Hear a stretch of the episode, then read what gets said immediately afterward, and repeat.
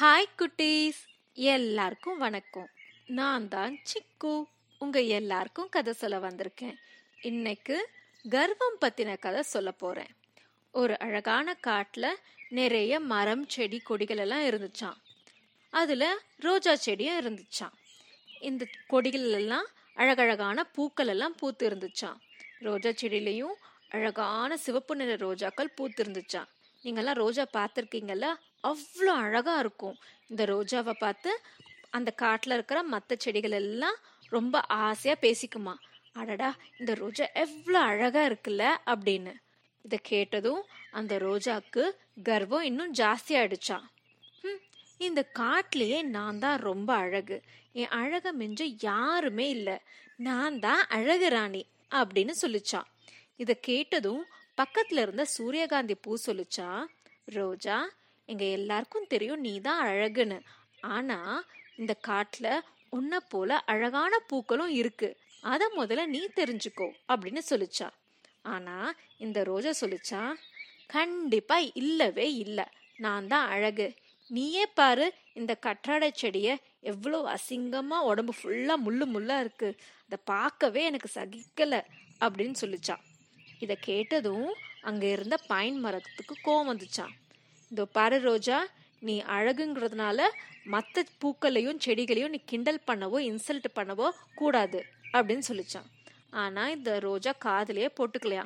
அது பாட்டுக்கு தன் அழகை பற்றி பெருமை பேசிட்டு இருந்துச்சான் கொஞ்ச காலத்தில் கோடை காலம் வந்துச்சான் சூரியன் ரொம்ப ஜாஸ்தியாக இருந்துச்சான் அதனால அந்த காட்டில் இருக்கிற தண்ணியெல்லாம் பற்றி போயிடுச்சான் அங்கே இருந்த செடிகள் எல்லாம் வாடி வதங்கி போயிடுச்சான் ரோஜா செடி கூட அப்படியே வாடி போய் அதோட இதழ்கள் எல்லாம் கீழே விழ ஆரம்பிச்சிடுச்சான் ஆனா இந்த கற்றாழை செடி மட்டும் ஜம்முன்னு இருந்துச்சான் பச்சை பசேல்னு தெம்பா நின்றுட்டு இருந்துச்சான் அந்த காட்டில் இருக்கிற குட்டி குட்டி பறவைகள் எல்லாம் இந்த கற்றாழை கிட்ட வந்து உக்காந்துட்டு போகுமா இந்த ரோஜா செடிக்கு ஒரே ஆச்சரியமா. நம்ம இவ்வளோ வாடி வதங்கி போயிட்டோம். ஆனால் இந்த கற்றாழை செடி மட்டும் இப்படி எப்படி ஜம்முன்னு இருக்கு அப்படின்னு யோசிச்சுதா. அப்போ தான் அந்த பயன் மரம் சொல்லிச்சான் ரோஜா தெரிஞ்சுக்கோ இந்த கற்றாழை தன்னோட உடம்புல தண்ணியை சேமித்து வைக்கும். அப்புறம் கோடை காலத்தில் அந்த தண்ணியை உபயோகப்படுத்தும். தனக்கு மட்டும் இல்லாமல் இந்த காட்டில் இருக்கிற மற்ற பறவைங்களுக்கும் அந்த தண்ணியை கொடுக்கும் அப்படின்னு சொல்லிச்சான் உடனே அந்த ரோஜாவுக்கு ரொம்ப வெட்கமாயிடுச்சா. ச்சே நம்ம அழகு மட்டும்தான் பெருமை நினச்சிக்கிட்டு இருந்தோம். ஆனால் அழகை விட உபயோகமும் ரொம்ப முக்கியங்கிறது எனக்கு நல்லா புரிஞ்சுது அப்படின்னு சொல்லிச்சான். இன்னும் காலம் ஆக ஆக அந்த ரோஜா இன்னும் வாடிட்டே இருந்துச்சான் சரி வர வழியே இல்லை.